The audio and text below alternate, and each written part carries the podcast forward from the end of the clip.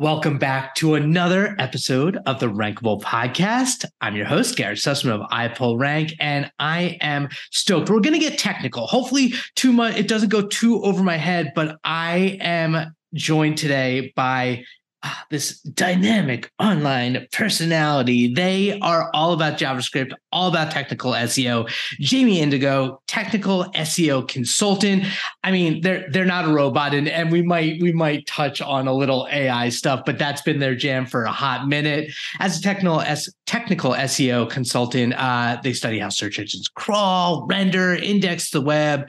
Uh, when they're not working, Jamie likes horror movies, graphic novels, Dungeons and Dragons. And if you haven't seen them on uh, the SEO fairy tales on the Google search YouTube channel with Martin Splitt, such an awesome episode getting really into like putting on the detective hat and kind of diagnosing what happens when javascript goes wrong thank you for joining me today jamie how you doing I am so excited to be here. This is absolutely delightful. I have watched your content for a long time, always loved it. And we get to be here now and have a really fun, nerdy conversation. Thank you. Oh my God, let's let's geek out. I first before we even dive into all this JavaScript, I'm a little curious about the origin, the etymology of your website, not a robot. How how did how did that whole like not a bot thing come? I mean, it works for great branding when you're a technical SEO and people are like, what do you do? Like, you know, all those captchas you fill out? I'm not a robot, but I speak bot. And it actually comes from feedback from uh, when Ashley Berman Hale was my manager the first time. Fantastic. I, I would fight for her any given day. Uh, but my first employee review, she was like, You're brilliant, but you need to understand you're also not a robot and it's okay. Like, be big, bring that personality. And that was such a core moment. Um, I, yeah, I ended up branding my company after that and have had just so much fun in that space and embracing being 100% human technical SEO. And, and that's one thing that I love about, you know, whenever I see you on Twitter and visible, it's like you you do have so much personality. You don't hold back. And I think it's so important, especially as we kind of roll into this AI chat, AI LLM sort of world. But I'm curious from all of your experience in JavaScript and SEO, which is going to be the topic of this episode today. What is the Jamie Indigo philosophy on on JavaScript when it comes to SEO? What how do you think about it? How do you approach it big picture? My big picture pitch here is hey, if you're out there and you hate JavaScript SEO and you're fighting your dev team because they want to do something JS, 98% of websites are already doing it. You're probably already doing it. JS SEO is just SEO. It's okay. It's scary, but it can be done right. And humans like it. It makes us able to interact with the internet in meaningful ways. People expect that. But hear me out. Maybe it could be a little bit more performant if you didn't ship five megs of tracking pixels. Hypothetically. It's well, it's one of those things where it's like, yes, as as a marketer, like I'm the type of person as a technical SEO that you have to fight because there are so many opportunities to do cool things with Google Tag Manager and getting the scripts in there and that personalization, that that sort of functional interactivity, and that to your point, it's like there is technical debt that comes along with this. So, mm-hmm. so how do you wrangle in your developers and your marketers to not bloat the heck out of your site and really ultimately hinder your SEO? Hear me out. Go ahead and open your page, inspect, and look in the head. If you have 75 third party scripts that are firing synchronously before a single thing on your page can load, that's going to hurt it becomes the junk drawer. It's where we shove everything. So I'm not saying that you can't have it. The entire balance that we bring between marketing and devs is do what matters when it matters. If you're loading a contact form towards the bottom of the page, wonderful. I just want to make sure it's not loading before the hero content, the thing above the fold, the reason the people came there. You so, so what things. are those what go on because i'm curious about that conversation with the marketers and the devs like how you make that compelling like argument mm-hmm. like how do you explain it like how do you talk to them okay you want to implement a new uh, tool on the website how are you measuring its success I'm asking you, Garrett, what's your KPI? What are you going to monitor? What are you going to share? Well, obviously, it depends on the tool and what you're trying to do. If I'm looking at like using a Facebook ads pixel and mm-hmm. trying to, you know, calculate the the conversion rate of a specific ad versus like using Hotjar to, you know, look at my heat map and see how the users are are on my website, I'm going to start to think about what those, you know, objectives of those specific pixels or those tracking codes are are doing. Fantastic. So we settle on a KPI. We agree on one together mm-hmm. as we mm-hmm. put it in. We're also going to measure its impact on performance. If somebody mm-hmm. comes up to you and says, Hey, this is super easy. It's plug and play. Just put it directly below the opening head tag. You just tell them not today, Satan. Okay. Mm-hmm. Our content matters first. What the page is about gets in there before any of that third party stuff. You have your KPIs to measure. Hotjar is a great thing, but do you need it on every page? Can we go ahead and control where we're executing it at? Because Heisenberg's principle, once you observe a thing, you change it. And I found when I worked at Moz, we had these A B testing platform tools. And when I had the control on the variable out, because it was a global tag that was render blocking, hey, that means it was in the head, right below the opening head tag. It was synchronous. It got to go before any of my stuff. That dropped my overall control conversion rate as well because it negatively impacted that user experience. So yes, please do come observe. But if your observations are at the cost of my conversions, we need to have a conversation about how perhaps we can balance these two. You're going to have less data on the heat map. Sorry about that, buddy, but it's going to not inhibit the conversion rates. Let's balance these two out.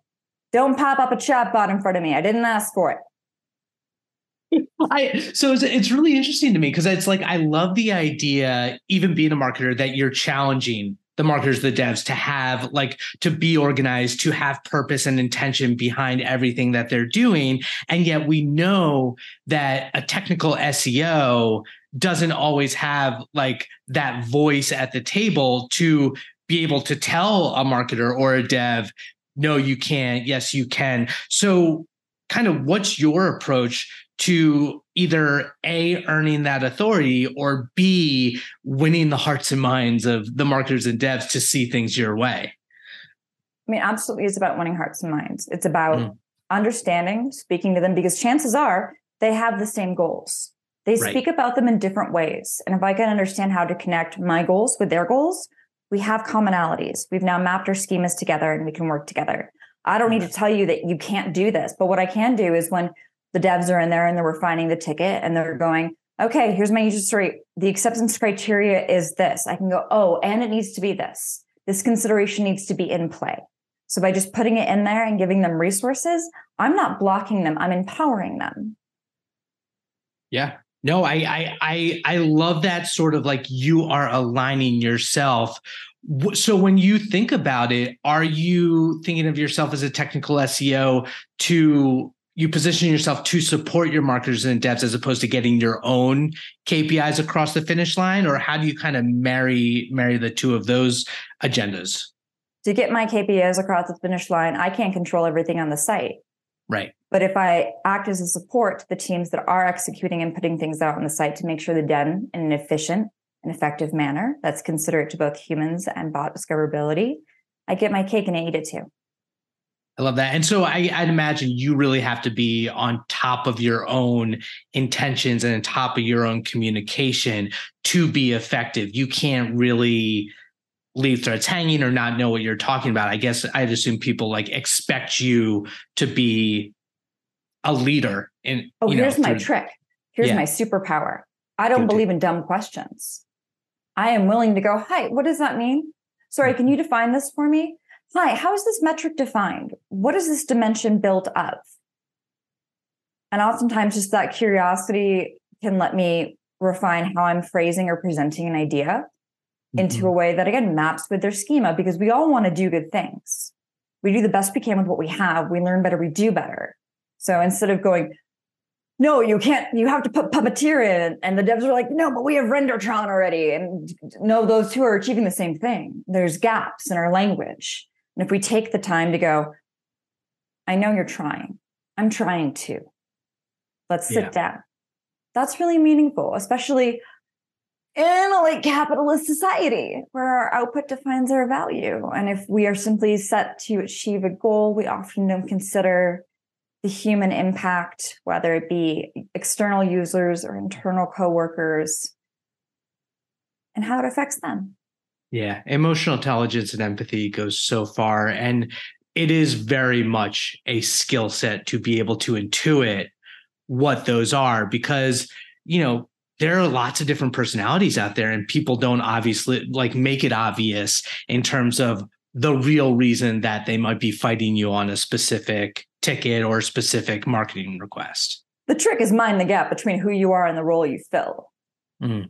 Someone can be mad about something you're proposing. That doesn't mean they're mad at you as a human. So if I can differentiate that gap, I can still pr- approach them with a, you know, dignity, respect, and kindness that they deserve. And even when I get thrown the opposite of that, there is something punk rock about going, yeah, but I still control how I act and how I behave. And you can throw this at me, and I'm still going to choose to look at myself in the mirror and go, no, you chose to be kind. You chose to treat people with dignity and respect. And believe it or not, most folks who throw those tantrums eventually throw themselves off the cliff in a tantrum. So that they take care of themselves. We'll be good. It, it, it, makes so much sense and and i feel like that that respect is like you give respect you get respect to pivot i'm curious a little bit about and this might be the communication aspect but from your perspective where do seos go wrong with javascript hey i love that um, you want to get the biggest crawl possible so you run it without javascript but hear me out. If you ran on your page without JavaScript, that content's not there. So the idea of scale over quality becomes an issue, especially as people enter into the enterprise roles. You're going to see big differences in behavior, especially if this client is generating, you know, all the supplementary content, tertiary content client side. If it's entirely client side, what are you even doing? Right. So, right. You have to take a stop. I take a pause do that first little observation. Is what is presented to you in your data set what you expect? What is missing? What is added? And then refine how you approach it. So do the baby ones first, see what results you get, build out from there because data integrity ultimately is the cornerstone of your success. If you don't have good data, it's going to undermine your decisions and I, I think that what like the thing that stands out to me is like not missing the forest from the trees sort of situation of like yes you might get you know kind of granular in your specific objective but to your point if the content is not served then then everyone kind of loses in the first place. How do you in that context then how do you think about investigating and diagnosing when you do have javascript seo uh, issues? Like what's your mindset and process Mm. The first thing I want to do is get a view of the landscape. So okay. what is out there and what are we using? And that can mean, you know, simply opening up the site and DevTools and seeing what other third-party resources are called. So if I have a third-party resource that their script is responsible for generating content on my page, in order for me to accurately get a full view of that page, it has to be included when I crawl.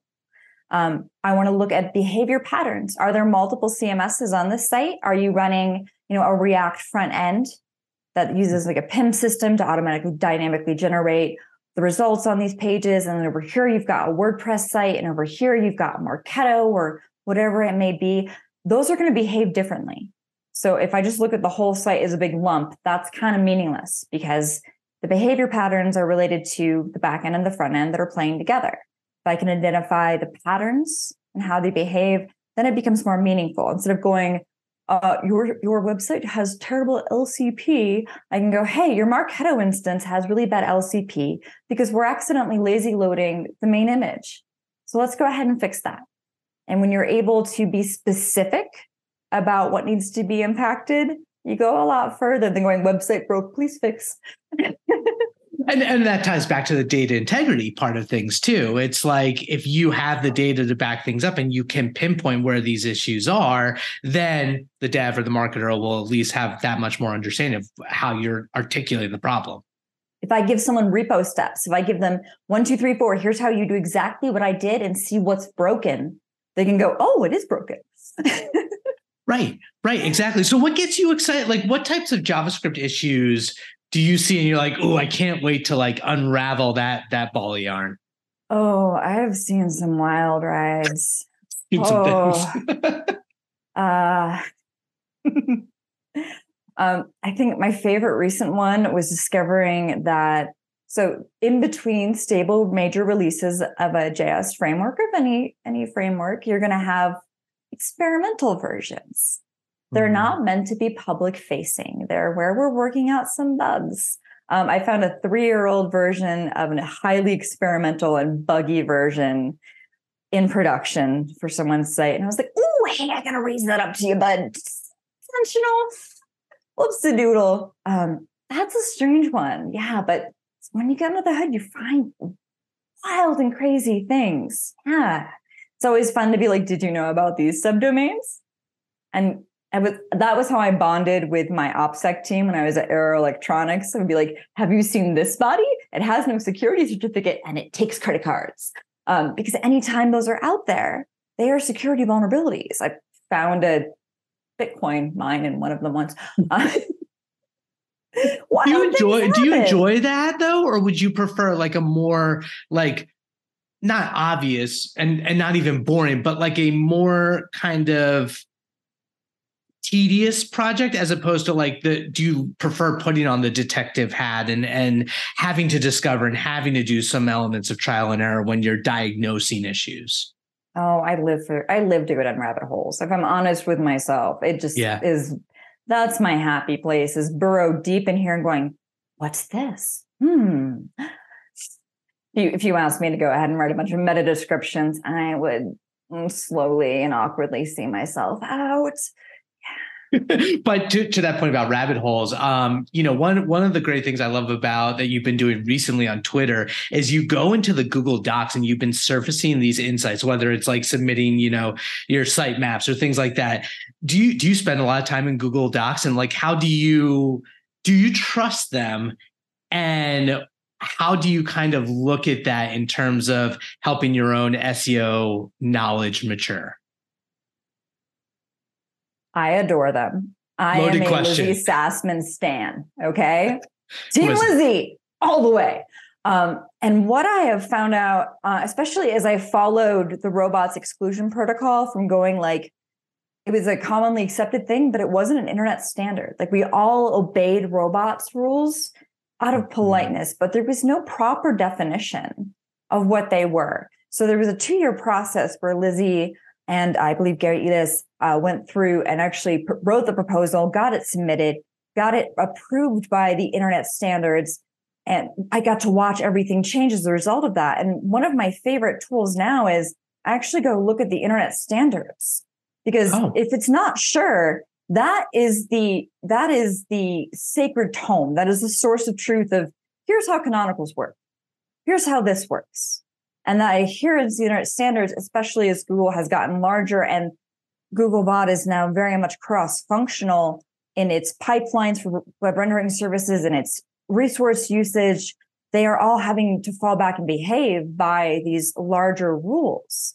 So I'm a huge fan. I find interesting things in there all the time. They've done a phenomenal job rewriting this documentation. And maybe it's, you know, my writing major in me that enjoys finding like little Easter eggs in the early versions. Like in the in the early versions of the troubleshooting JavaScript SEO page, there was a button where you could click to JavaScript. You like use JavaScript to generate a fish on the page. I don't know why. It just made me so happy. I didn't even know about that. And I to the to your point about the internet standards, I'm ready to start seeing some Jamie tweets coming out with some of those like uh, gold gold mine tips as as you're you're diving into that. I'm sure there's a ton that you've already found. I already get a gla- lot of glossy eyes and stuff, so mm, uh. maybe once I figure out how to make that more digestible. That's fair. Well, before before we end, I I'd be remiss if I didn't ask you in our hyper AI LLM chatbot world with ChatGPT and Bard and Bing and all these things, what is your kind of perspective on how any of this might ultimately impact JavaScript, technical SEO going forward? Do you look at these tools as helpful or do you think they're going to complicate things and make them even more messy? When I realized that ChatGPT and other large language models are crawled using Commons Crawler, which is the same thing that you know the team behind the web almanac used and we do these great analysis of all of the internet how is javascript used how big are pages when i realized they were using that without our consent i kind of felt betrayed mm. um, like our content is out there and yes creative commons crawls are useful and they are used by many many sources but there's a website out there that asks that you can actually put your pictures into and go, have I been trained? Because you might have been used in training this model without your consent. And a large language model is only as useful and as valid as what's it's, what it's trained on. So yeah. if we have people across the internet getting rid of skilled writers using chat gpt instead as a large language model which is unsupervised is reiterating in its training is forming an echo chamber. And you can corrupt a large language model. So we have a very concerning opportunity to produce misinformation at a large scale. I mean, look at the, the Pope in his big fluffy yeah. jacket. Everyone thought that was real. That is AI generated and based. And it's concerning to me because Microsoft just laid off one of their AI ethics teams, the whole team, but they've doubled down and they're actually bringing image generation to chat to Bing Chat. So we are hitting an apex where the internet may not be usable for the common person. The level of misinformation, the level of scams out there, just the number of security vulnerabilities. We just had these massive tech layoffs because people wanted to get rid of underperformers. I guarantee you that underperformer was actually maintaining a critical library you didn't even know existed.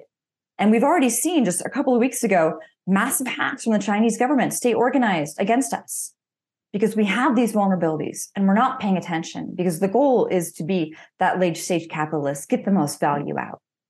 It is concerning because we are hitting a place where it may no longer be feasible for people to use their phone and Google it and go, oh, I trust that.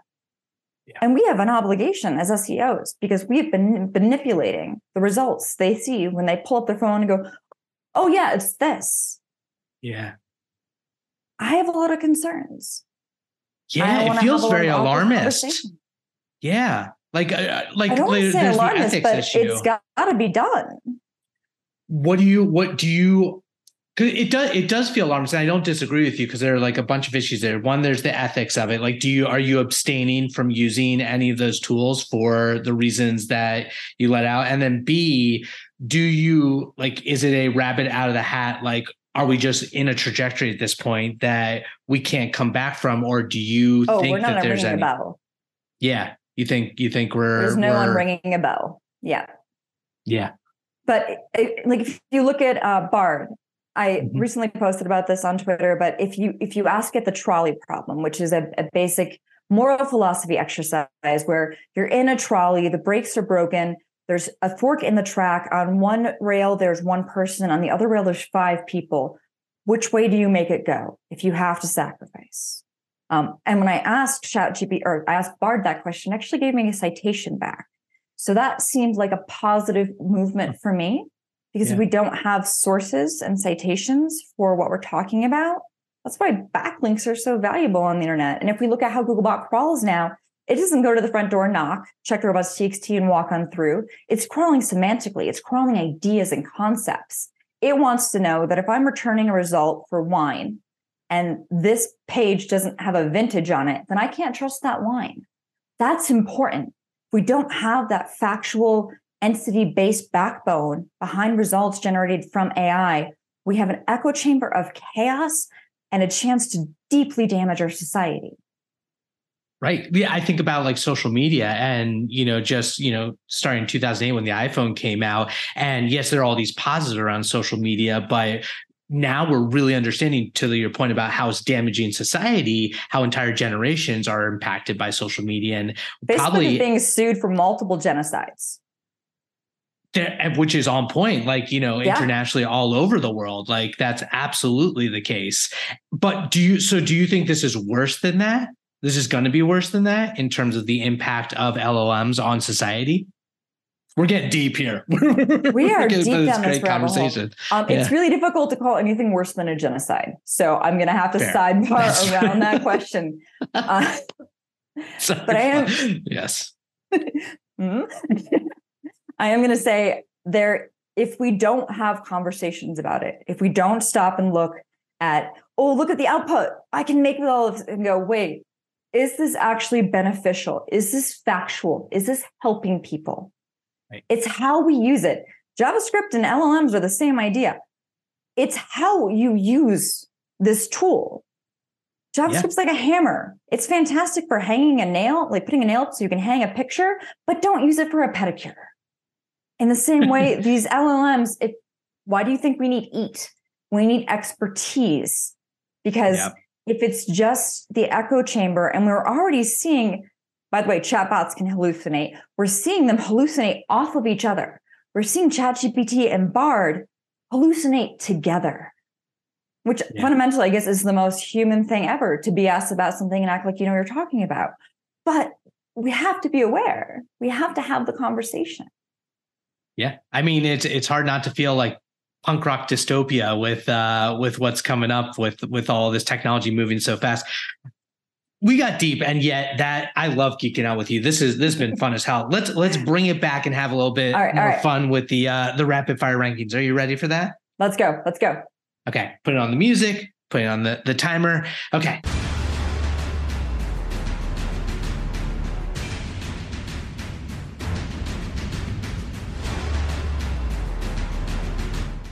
Jamie Indigo, rank your top three of something that you love, anything. Okay, top uh, top three D and D subclasses: Mo- Moon Druid, um, Arcane Trickster Rogue, and Ooh, ooh, mm. Uh, oh, Grave Cleric, Grave Cleric. Being D and I got I got to ask you real quick. How do you feel about the movie? Are you pro or against the movie? I haven't gone to see it yet. Okay, I promised my buddy you... we'd go next weekend, so we're gonna go next weekend. But I'm really excited. excited. I'm yeah. really excited. I I love. I've been watching Critical Role for years. I love all of the imagination and chaos that comes with bad rolls and fun times. And like, I, I have been trying to abstain from any of the media, but there was one trailer where like the wizard is talking through the details of how to get across the dwarven bridge, and the paladin just stepped out and went, "Uh, I broke it." I'm excited for you. That's uh, oh my gosh. Okay, you have to let me know how you think about it. Okay, rank your best SEO or marketing win. It depends. Such I, a pop out. I'm gonna okay. I'm gonna be a human and say my biggest win was I recently got to uh, teach a cohort of five students for the Freelance Coalition of Developing Countries, and that opportunity was my win. That was phenomenal. That's awesome. What Team has done is, has been incredible. Okay, rank your top three SEO tools. It depends. You're what on the right show. You're what on the right show. do? I love me a good crawler. I love me a good crawler. I love me a good source of truth. So I want uh, some data integrity. I want to know how we're where we're measuring our KPIs at, how it's done, and then uh, yeah, I'll take I'll take one variable one depending on what you want me to achieve. Sound good? okay, I, I can work with that. Rank your best SEO trick or tactic. I mean, it's talking to people. That's my trick. Here's my trick go to your dev stand up, sit in the back, don't say anything, but just listen to how they work. Listen to their process and their workflow. Sometimes we get so in our own heads and how we work that we may not understand that, that that's not how this team works. So, how can I be a better ally to them and speak their language? There's so much to be said for taking that time. That's my trick. It's yeah, Ta-da! no, it's it's so smart. Okay, rank what you love most about SEO. Does that depend too? I mean, my honest answer is I'm not sure I love it anymore. I love the clever minds that I meet here. I love the brilliant people and the passion and the curiosity that comes in this field. I don't necessarily know that I love anymore the idea that we we manipulate reality for people because that fo- their phones are ubiquitous. If you ask someone a question in the break room and they don't know, they're going to pull out their phone and Google it. And here we are, behind the scenes changing that. So I don't know if I love it anymore, but I love the processes, the mechanics, the pipelines, figuring out all the gears and nuts and bolts. The end result, I'm not sure. I, I respect that. I, as a marketer, I feel the same thing from time to time. So I 100% respect that. Um, okay, so rank your best learning SEO resource. All right. Uh, is it a cop out to say rich snippets?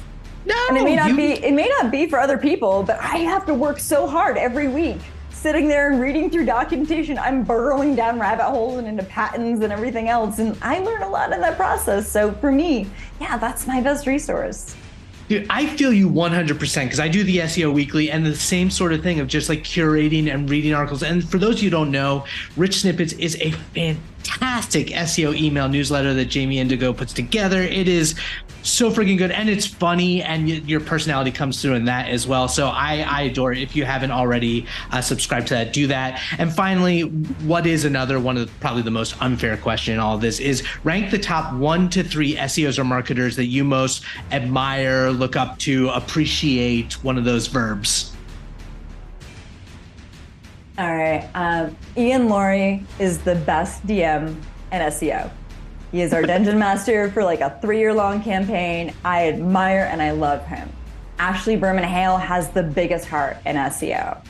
Arish has the most moxie and the most you can you can try, but I am not backing down in all of this. I can, and they're all human qualities. Like there's something to be said for fantastic. I love your flex.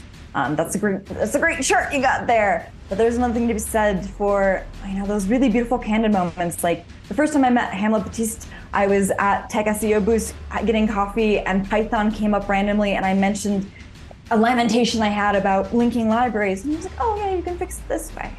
It's those moments of just being human and someone just blowing your mind and changing your perspective in the most understated way. Yeah. I, I love that. And and it's funny you mentioned Hamlet. I was just thinking about him the other day because I was listening to uh, a video from Nick Wilson talking about the edge. And I was like, when I think of the edge, synonymous with Hamlet, you know? So Absolutely. s- people with impact. Okay. And finally, really important one rank your number one cause or charity that you want to promote. Ooh, that is actually one of the hardest ones. So hear me out. Do you do you have charity fatigue yet? Are you just a little bit exhausted because someone else had to spruce up their GoFundMe to be able to afford a kidney transplant, or there's another atrocity that happened? Um, I understand. So the charity I want to promote and give some love to you right now is really simple, and I hope there's one in your neighborhood. It's called Free Little Library. You set up these little boxes, and people put books in and take books. Um, there's something to be said for being part of your community and starting there, because the world is big and chaos. And we can't control things across the world or even across our state or our country, but that little step books go so far. They're they go a long way. So go find one. You know, grab a book. Maybe you've got some books you're done reading. Go throw them in there, especially if they're ones that had a big impact on you, because now they can have a big impact on someone else, and that's just beautiful. And it's right there.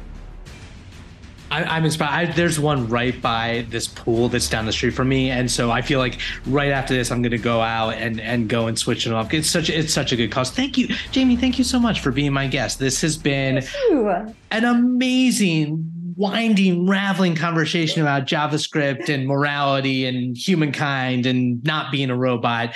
If someone wants to find you online, what's the best way to get in touch? Oh, I am on those Twitters right now. Uh, I tried to get away, but honestly, it's quite hard. It's the unfortunate state of the world. That wasn't the point. Hey, Jammer underscore Volts. You can also find me over on Mastodon with that same handle. I'm on LinkedIn. I'm probably in your feed. Look for the blue hair. That's me.